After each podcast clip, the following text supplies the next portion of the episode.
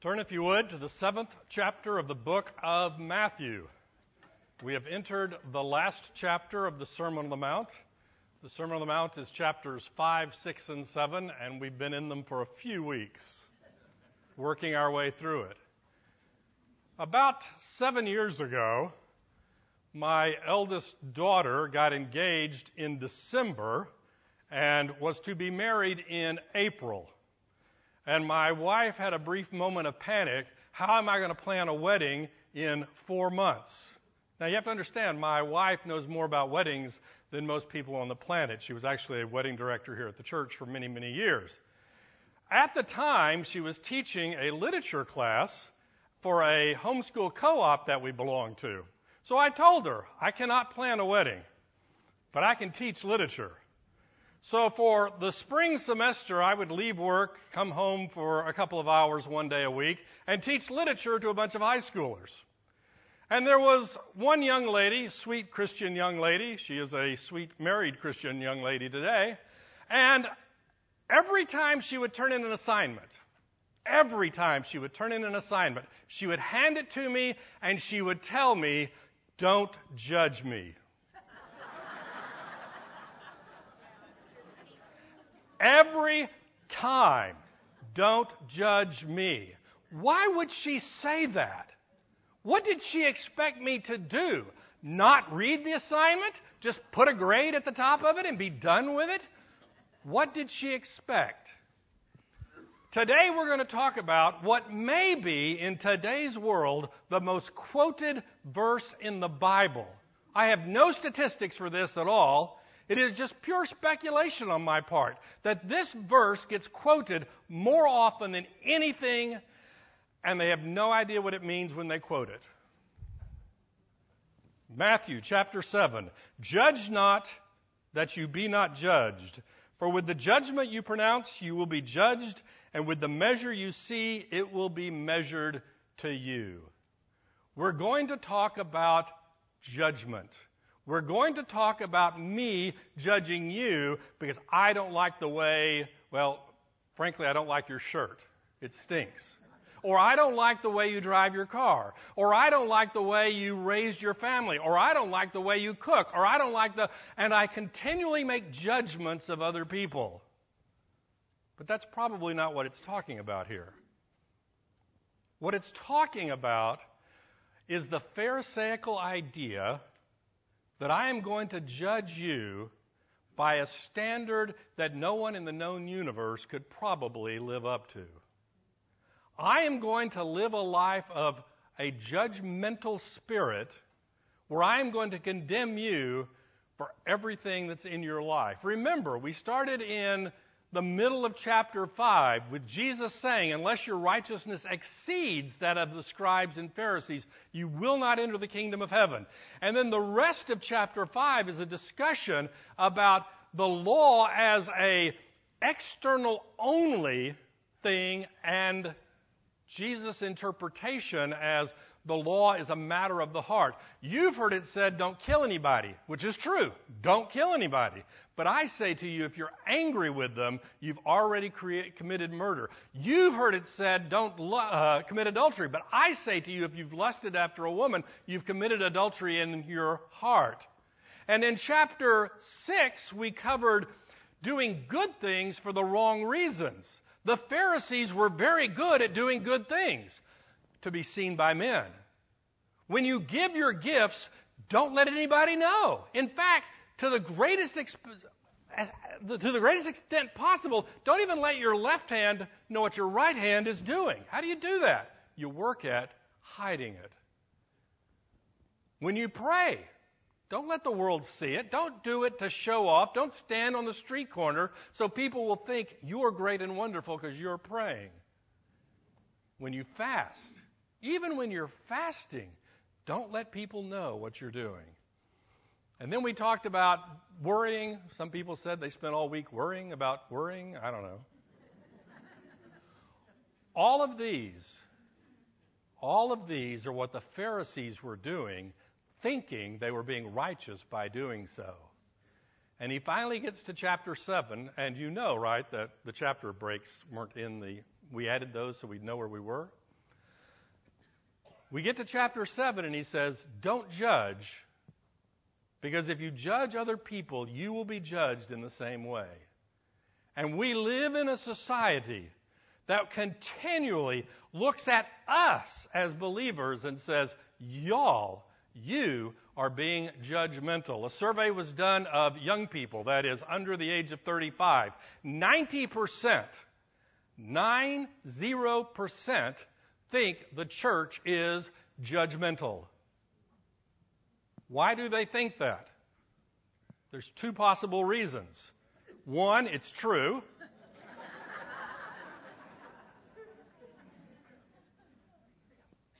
which may be true. Or two, they don't know what being judgmental means, which is probably true also. We're going to talk about both of those today. Why do we feel compelled to judge other people? And don't tell me you don't do it. You feel better about yourself. You know, I don't have to be perfect, but as long as I'm better than you, I'm okay. I was reading an article about wealth this week. And you know what's more important than absolute wealth? Relative wealth. As long as I can say I have more money than fill in the blank, I'm okay.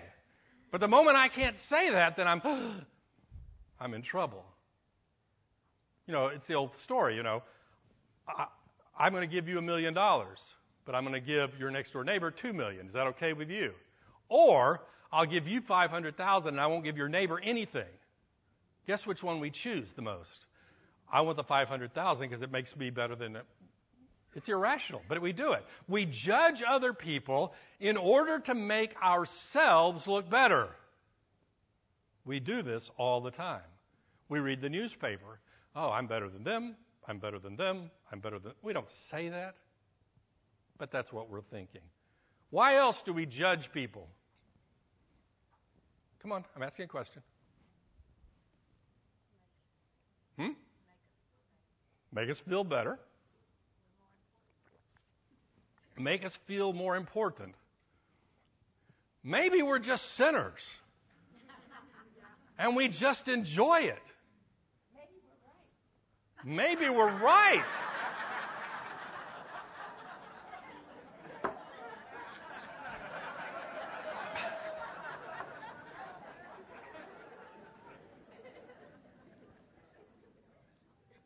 Maybe we are right. Maybe it is wrong what they're doing. We judge people because it enhances our position. And the problem with judging people is there's no love associated with it.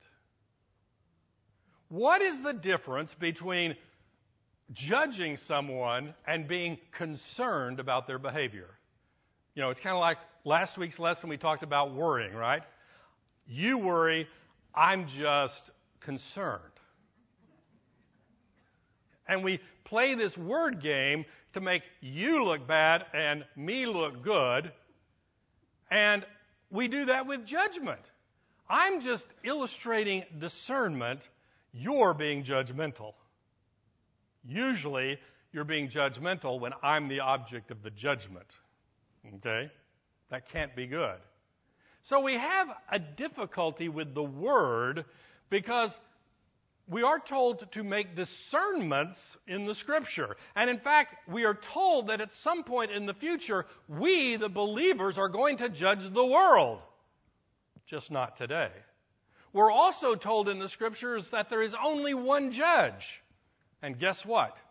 You're not it. It's God. Or you could say it's Jesus. There's some discussion about that, but since Jesus is God, we'll go with that answer.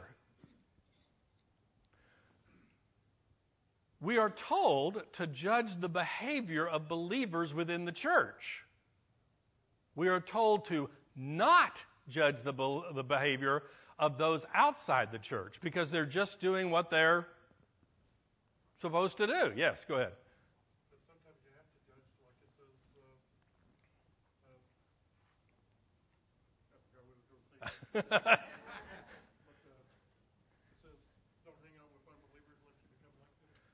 Exactly. It says sometimes we're instructed to make a judgment, a discernment about the friends we have, the people we hang out with. More about that in just a moment.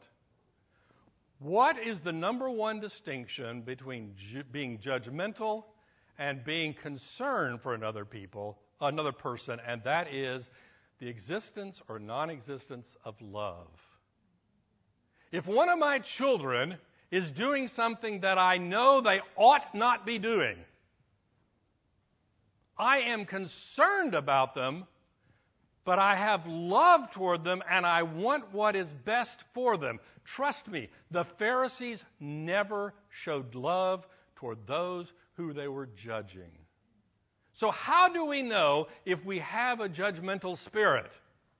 We're not showing love. We're not showing love to those around us. We're going to continue this lesson and then we're going to come back. Because all of this ties together. Why do you see the speck that is in your brother's eye, but do not notice the log that is in your own eye? This is genuine sawdust. So I'm going to take a piece of it one piece of it. One tiny, minuscule piece of it, and I'm going to stick it in your eye. and guess what? You're going to notice it. All of us have lived through the agony of having something in our eye. It just irritates the fool out of us. I remember on occasion sticking my head into the bathtub and opening my eyes, trying to hope that the thing would float away. It's just that big. Why does it irritate us so much? Because it's in a very sensitive spot. I mean, let's face it, the eyeballs are really sensitive. My wife just had LASIK to fix her eyes. And she's put it off for five years because the, just the thought of somebody touching her eyes just made her cringe. We have this running joke. I hate going to the dentist. She hates going to the eye doctor. I'm going to go to all of her eye appointments, and she's going to go to all my dental visits. Our eyes are exceptionally sensitive to the most minute thing that's in there. Huh. Why do you see the speck that is in your brother's eye? but do not notice the log that is in your own eye. Now, at this point, we have to assume that Jesus is making a joke. Okay? I'm going to take this and I'm going to put it in your eye. It's just not going to fit. Why am I worried about the speck that is in my brother's eye? Now, obviously, this is a metaphor, a picture of something. What kinds of things would I see in you that I would consider an irritant, something bad? Well, I see all kinds of things. I mean, you're not doing what you're supposed to be doing. That's clear. You're not worshiping God as you ought to. You're not going to work like you ought to. You're not loving your, you're just not being what you ought to be, and I can see it, and I want to fix it. You're not doing something that I do. And obviously, I am the standard of right and wrong.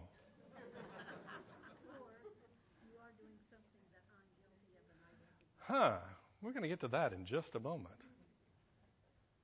And all this time, that I'm looking at that speck in your eye, I've got this right here. How can we, I mean, it's a metaphor, but how in the world can I put that in my eye? It's real easy. Because I've gotten used to looking around my faults and my sins and looking at the faults and sins of other people. Trust me, you've done this. Am I being judgmental? No. I'm the teacher. I'm allowed to do this. I read part of a book this week. I won't even tell you the title of it by some New York Times bestseller author about being judgmental. And as I'm reading this book, I'm saying, so is it okay for me to be judgmental about a book about being judgmental? it just was really weird. Except the book was really weird. Anyway, that's a whole different story. What is Jesus telling us? He's telling us that we have things in our vision that are preventing us from truly understanding and dealing with, helping you deal with the speck that is in your own eye, in the eye of the other person. Because I'm blinded by this. Now, this passage has always fascinated me because at this point, I know what we want to do. Okay? I'm going to believe Jesus, okay? I'm going to believe what Jesus is saying. You might have a speck in your eye, but I've got a two by four in my eye, and so I'm just going to back off and do nothing. That's what I'm going to do. And I have fulfilled this. I am not a hypocrite. I am not trying to deal with the speck in your own eye because I know I probably have a two by four in my own eye. Whew, I am off the hook. You cannot call me a hypocrite. Unfortunately, in doing so, we've stopped in the middle of the passage. We didn't finish it. Why do you see the speck in your brother's eye, but do not notice the log that is in your own eye? Or how can you say to your brother, Let me take out that speck out of your eye when there's a log in your own eye? You hypocrite. Here it comes. First, take the log out of your own eye, and then you will see clearly to take the speck out of your brother's eye. I have an obligation to help you with your speck.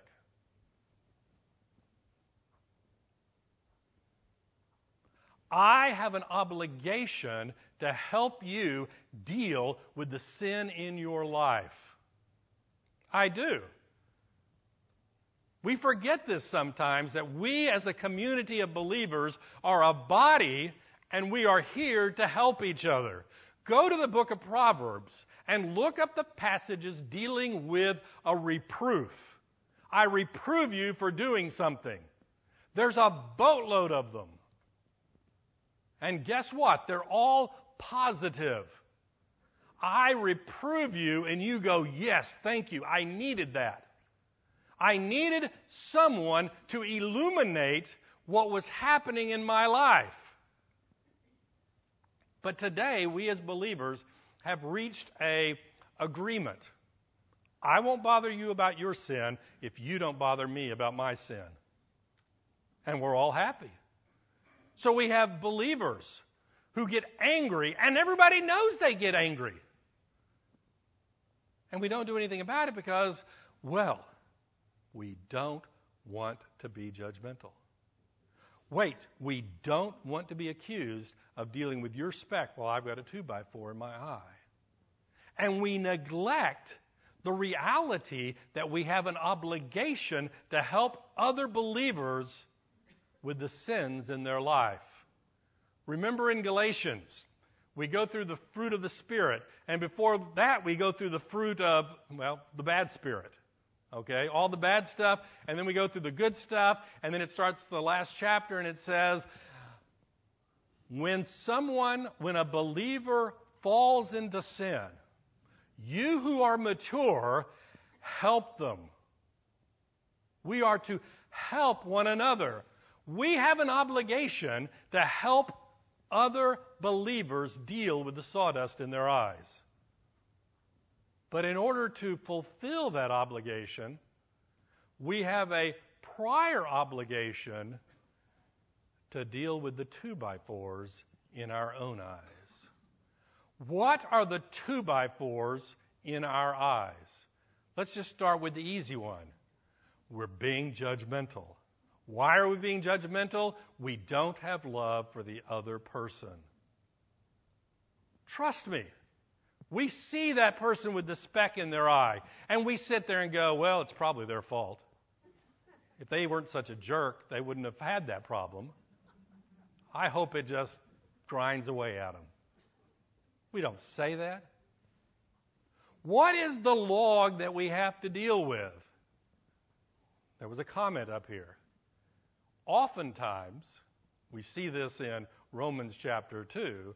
Oftentimes, the thing that I want to condemn you for is the thing that I've hidden in my own life. I can see an angry person. Why? Because I live as an angry person. I can bash you because you lust after someone else because I don't want you to know that I'm doing that. I want the world to know that I'm going to stand up to anybody that's angry. And it's going to make me mad doing it. but it's for a good cause. Guess what? It's a two by four in my face. And Jesus says, take that two by four and get rid of it so that then you can help the other person. How do we get rid of the two by four?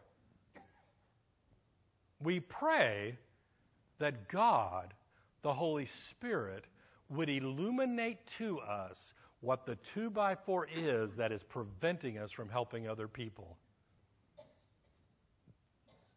But guess what? Here's the part you're not going to like. He might tell you. But he might tell you through your spouse, through a friend, through an enemy, through some random thing you read. God's going to tell you, see that two by four? It's in your eye. And you're going to go, yeah, yeah, but you should look at the person who told me. No. You ask God to show you. And if you really meant it, He's going to show you. You just may not like the way He shows you. We all have the two by four that is preventing us from helping fellow believers with the specks in their own eye. Now, are you saying, Kyle, that this means before I help someone else, I have to be perfect. The only way to ensure that I have no two by fours in my eye is to be perfect, right? No. If you wait until you're perfect to help someone else, you're not going to be helping anybody else, ever. Now, in one sense, that may make you feel good because, hey, you're not being a hypocrite, right? This is a condemnation of hypocrisy. No, you don't have to be perfect. You just have to deal with enough two by fours that you know dealing with specks is a hard job. And you can do it with love, empathy, compassion, and a desire to help the other person. If I come to you, well, back to Proverbs and giving a reproof. One example of when you're not ready to give someone a reproof if you enjoy it. If you're going to enjoy helping someone with their speck, don't do it. But if I've taken out that 2 by 4 and trust me, if this was stuck in my eye, it would be a painful procedure to get it out. I don't know how it got in there in the first place. But however it did, it's not coming out easy. But if I remove this from my eye, I have developed the compassion and understanding to go to you and ask, How can I help you with your speck? I'm not judging you for your speck. You want to see what just came out of my eye? Ha ha! Your speck's nothing. Matthew Henry makes the comment that we should continually look at the sins of other people as specks and we should continually look at our own sins as logs. But what do we do? Ha ha, I know what you do. You do exactly what I do. Why do you have that log in your eye? Yeah, I know I've got some specks around somewhere, but they're not that important. We judge the other person's sin as so much greater than our sin. I've mentioned in here before, a guy wrote a book, uh, The Respectable Sins. They're just the sins that we're just, I mean, you know, we like people that are proud, that show strength, that go out and do their thing. Do you know what the scripture says about pride? It will destroy you. But you know, that's okay. You know, a little bit of lust, that's okay. Everyone in society does it, right? A little bit of gossip, that's okay. Everybody, I mean, you gotta you gotta tell people other people's problems, right? So you can pray for them.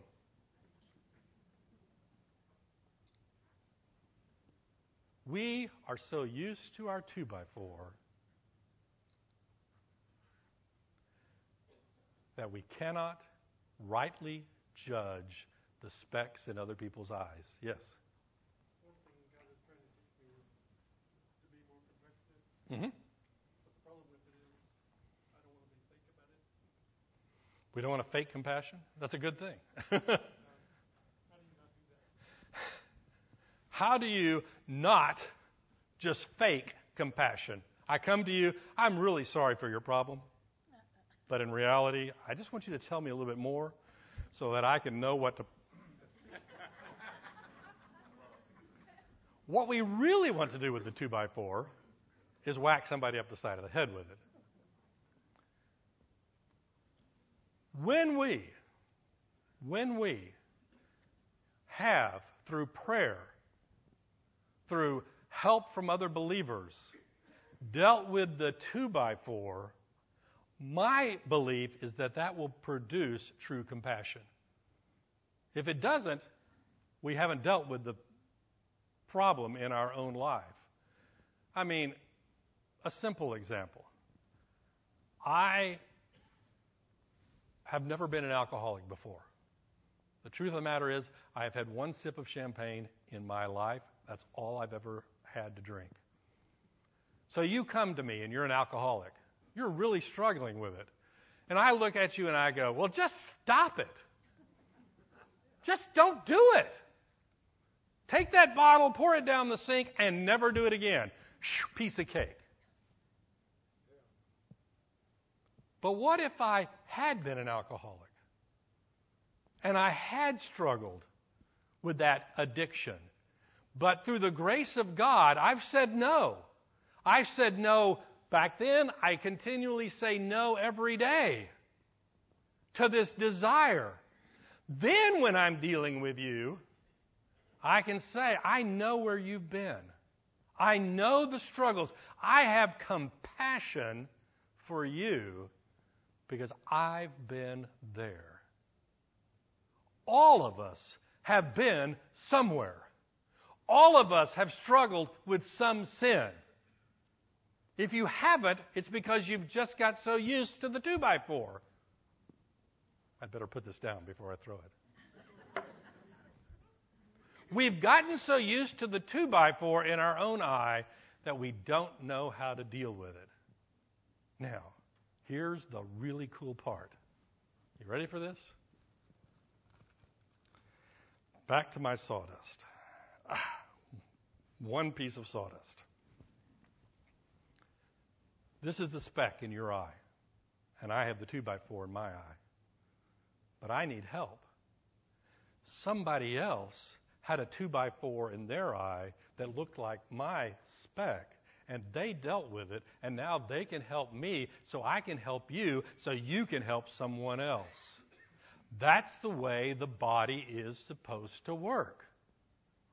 We help each other toward godly behavior. Remember last week's lesson seek first the kingdom of heaven and his righteousness.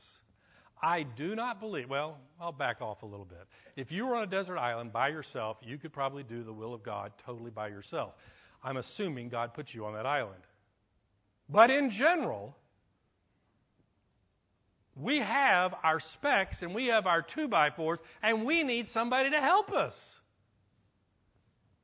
But we're embarrassed. I don't want you to know about my speck, much less my two by four. And we all go around with our specks and our two by fours and our irritant behavior, and we just don't know how to deal with it. Now, I've got a 2 by 4 in my eye. I don't know I have a 2 by 4 in my eye. I don't want to know that I have a 2 by 4 in my eye. But you know I have a 2 by 4 in my eye. So you come to me and you say, Kyle, you have a 2 by 4 in your eye.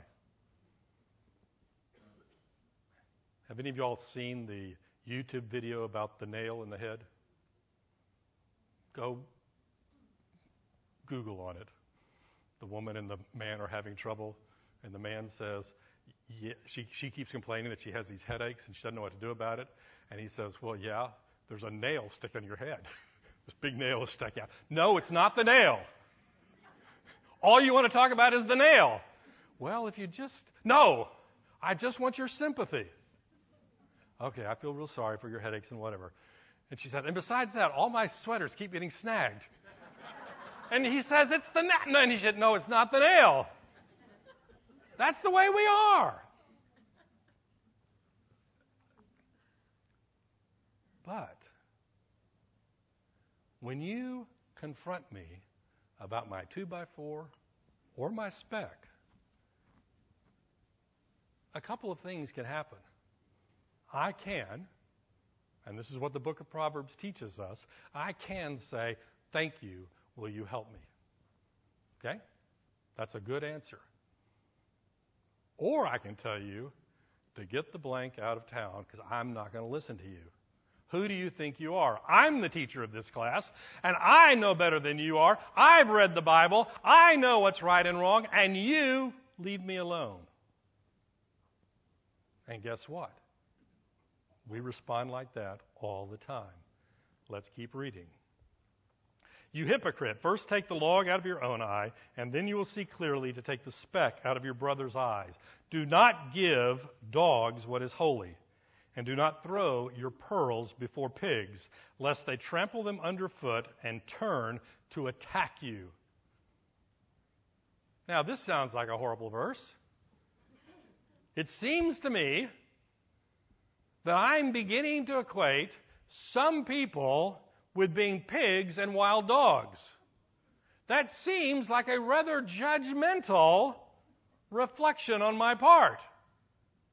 Maybe I'm not supposed to judge people by putting them in the category of pigs and dogs because that violates verse 1 of this chapter. But you know, you've come to me to help me with my 2 by 4 or my speck, You've come repeatedly, and all I've done is gotten mad at you every time you've done it. Guess what? Maybe you need to stop coming to me. Because nothing that you're doing is being effective. I am trampling it underfoot, and I'm telling you to go away. In fact, you could almost say that you, by sharing it with me, are causing me to sin more in my rejection of the truth that you're trying to present for me, to me. So at some point, you back off and say, okay, I'm not going to tell you about your speck, and I'm not going to tell you about the 2 by 4 I'm just not going to do it. Now, does that mean that I've given up on, that you've given up on me? Not necessarily. You still pray, you hope for an opportunity. My experience is an opportunity will probably come. Usually, when this 2 by 4 in front of me causes me to walk into a brick wall, metaphorically speaking. When some disaster or catastrophe happens in my life, I become aware that something needs to change, and then you can return and say, Can I help you? But until that time, we need to understand, we need to understand that more help is being no help at all. Now, we don't like this. We don't like it when it's our grandchildren or our children that we're sharing the gospel with and they are responding negatively to it. We don't want to give up. Don't give up ever. But you might need to go home and pray in your closet. And guess what? the Father who sees what is done in secret will reward you. There have been, oper- there have been times where Teresa has been sharing the gospel with someone, and I've been there. And at some point, I just kind of say, okay, that's enough for today. I say that in a roundabout way because we've hit a wall. It's not going anywhere. It has to be, we've got to let the Holy Spirit do it. Now, here's the takeaway from all of this. And we'll get back to the first verse. Sometimes we're the one with the speck, and we need the help of other people. Sometimes we're the one with the log, and we need to deal with the log so we can help the people with the speck. Sometimes, when people are trying to help us with our specks and our logs, we act like the pigs and the dogs, and we reject them. It is fascinating to me, just in general. We pray to God, God, show me something. And I don't know what we're expecting a bolt from, of lightning, a voice from heaven. I don't know what we're expecting. But the thing, the last thing we're expecting is for someone to walk up to us and tell us the answer. But you know, that's the way God works. Okay, well, if they say it in the right way, no! There's no guarantee that it's going to be pleasant. The nation of Israel went berserk. What did God do? He sent the Assyrians to teach them not to go berserk. Well, that doesn't sound very fair. The Assyrians were worse than they were, yes, but they weren't in a covenant relationship with God. You are. Sometimes we're the one with the speck. Sometimes we're the one with the log. Sometimes we're the pig, and sometimes we're the one sharing the pearls. And we need to understand all of this. But what is the thing that ties all this together? Don't be judgmental. What does that really mean? It means dealing with other people in the absence of love. If I have love for you, I do want you to deal with the sins in your life. But I not, I'm not doing it so that I get some mark on the wall saying, ah, he did a good deed. I'm doing it out of love and compassion because I know that the path that you're going down leads to destruction. That's going to be the lesson in a couple of weeks. We know that. So, out of love, we want to help other people. And when we do that, we're not being judgmental.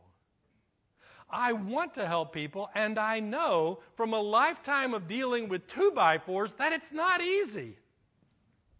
That produces compassion and empathy. So I go to you in love, with compassion, with empathy, and I try to help. I am not being judgmental. But instead, I want you to know that I'm better than you. I really am, by the way. I want you to know that I'm better than you are, so I'm going to teach you such a lesson that you are going to walk away knowing you've been judged. No. Why do we judge other people? Because it makes us feel better. It makes us feel more righteous. Why did the Pharisees do it? Because it was fun. I mean, let's go home today and have lunch and skewer everybody that we saw at church for their hypocrisy. or let's do it before lunch on the way home. Jesus says, don't judge. Because in the same way that you judge other people, you are going to be judged. Now, that you are going to be judged has two possible meanings, both of which I think are right. One of them is in the earthly sense. If I have a judgmental spirit toward you, guess what? Other people are going to have a judgmental spirit against me. You know that. You've seen that. I start bickering, and guess what? It just produces more bickering. Happens all the time. Every office, every church, every every pick a place. It produces more judgment back. And the second half of it is the judgment of God. Now, we keep getting back to that passage. Well, we've covered it twice so far in the Sermon on the Mount. Blessed are the merciful, for they shall receive mercy. And at the end of the Lord's Prayer, it was, if you do not forgive others, God's not going to forgive you. And you go, oh, shoot, I'm toast. When we are judging other people, it demonstrates that we don't really know what God has done for us. Because I had more than a two by four in my eyes. I was a sinner. I am a sinner. I was lost. I was at war with God. Not in some neutral thing of, oh, why can't we all get along? I was at war with God, and God sent His Son to die for my sin. Forget you, me, my sin. How in the world can I sit here and pretend to think that I'm better than you when Christ had to do that for me? Well, I do it because, well, I'm still better than you. And that's what we think in our minds over and over again, over and over again. And Jesus says, stop that. We judge other people. We judge other people in a variety of different ways. We judge other people's motives. Well, I know why. You did that just to tick me off. Probably not.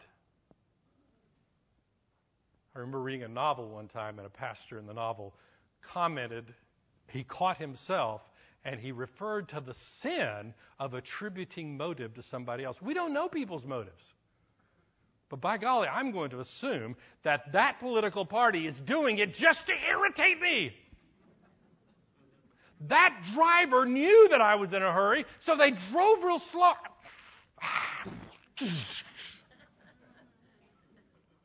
We don't know why. Why do we attribute the worst? Because it's so much more fun than attributing good motives. We do not know the motives of other people.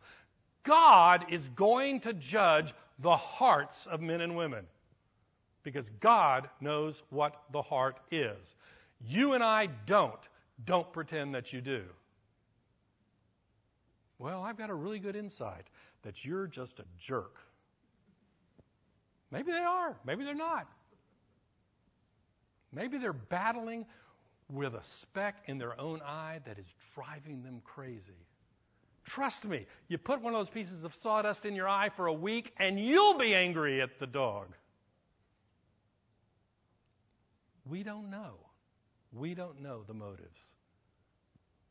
Don't pretend that you do.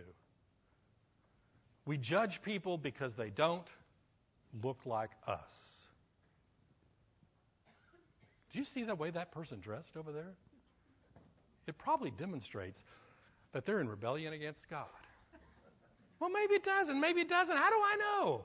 All I know for a fact is they're different than me. And by golly, I can't allow that. Did you hear their music? And that's the way we judge people every single day. And Jesus says, don't do it. Now, back to the book of Proverbs. Are we to exercise discernment? We are. We are to discern good from bad, evil from righteousness. But if we're not doing it with love, we need to keep our mouths shut. Remember the very end of chapter 5 when it says, Be perfect as your heavenly Father is perfect. And we go, Oh no, what does that mean? And you back up a few verses and it says, God sends his rain on the just and the unjust. He treats everyone with common grace. You're perfect when you do that. Yeah, but can you believe what they are? That don't matter. It doesn't matter. Now there may come a time you're casting your pearls, they're mocking them, and you back up. One more point and we'll be done. I told you at the beginning that if you ask young people today, 90% will say the church is judgmental. And I said there were two possible answers to that. Number one, we're judgmental. And guess what? We probably are. But there's a second reason that I think they would believe that. We live in a postmodern world. A postmodern world does not believe in absolute truth, it just doesn't, particularly in the areas of sexual morality. So the moment that I say, Thou shalt not commit adultery, someone is going to tell me, You're being judgmental. And to that we have to say, I'm sorry. But it's not us, it's the Scripture that is speaking. And in my opinion, the Scripture is powerful, the Scripture is going to do its business. But that's not your problem. That's God's problem, that's their problem. We are called to proclaim the truth. So the world may think we're judgmental when we speak the words of God. I remember one time in particular, I was in, well, I was in this class. And I read some verse in the New Testament, and somebody said, Yeah, but that's just your opinion. And I said, I just read the verse. That's all I did. But in our post modern world, that's the assumption. If you're arrogant enough to think that you know the truth, you are a judgmental hypocrite. And we have to say, okay, how do we counter that? Let me tell you how we're not going to counter that. I don't know if it's right or wrong, I just know it's not going to work. We are not going to counter that by being judgmental. We're just not. But when we demonstrate love to other people, love is going to win the day. It may not be today, it may be tomorrow, 10 years from now, you have no idea. The world is going to condemn us because they think we're arrogant because we believe that we have the Word of God. Well, we have the Word of God. But the Word of God tells us to not judge them. They're outside the church. They're not our problem, they're God's problem. To live with them with love. And guess what? Sometimes they with their 2 by 4 are going to walk into a brick wall. Reality is going to hit them. And we, as a community of believers, needs to be ready to help them. And in order to do that, it means we've dealt with our own 2 by 4s We've dealt with our specks. And guess what? Tomorrow I'm liable to have another one, and tomorrow I'm liable to have another one. And I'll need somebody to help me. But judging people in the absence of love will accomplish nothing. Let's close in prayer. Dear Heavenly Father, thank you that you did not judge us according to our sins, that you bestowed mercy and grace upon us when we were the worst of sinners. I pray, Lord, that we would demonstrate an act of love and not judgment to those around us. For it's in Jesus' name we pray. Amen.